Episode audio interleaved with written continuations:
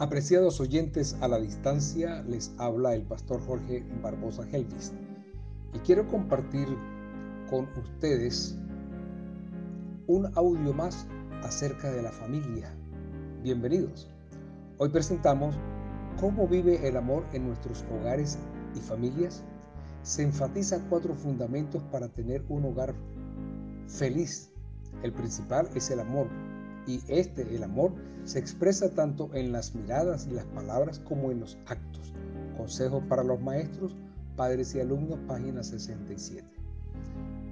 El apóstol San Pablo nos presenta en 1 Timoteo 5, 8, porque si alguno no provee para los suyos y mayormente para los de su casa, ha negado la fe y es peor que un incrédulo.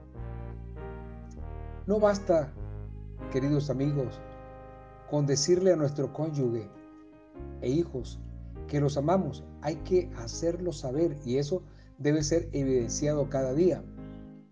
Hay que expresar el amor. El que no ama no conoce a Dios porque Dios es amor, 1 de Juan 4:8. El amor se expresa en miradas, palabras y actos.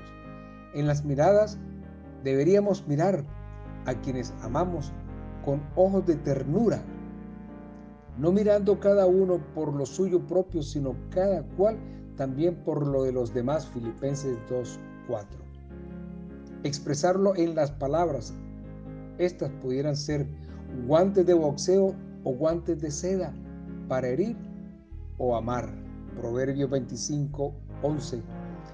Manzana de oro con figura de plata es la palabra dicha como conviene. Expresado en los actos, los actos de bondad o de desprecio hacen la diferencia entre un hogar feliz o un hogar desgraciado. Gálatas 2.8 dice, pues el que actuó en Pedro para el apostolado de la circuncisión, actuó también en mí para con los gentiles. Ah, Pablo no se llenó la boca diciendo que era el apóstol a los gentiles, sino que lo evidenció y actuó así en su ministerio.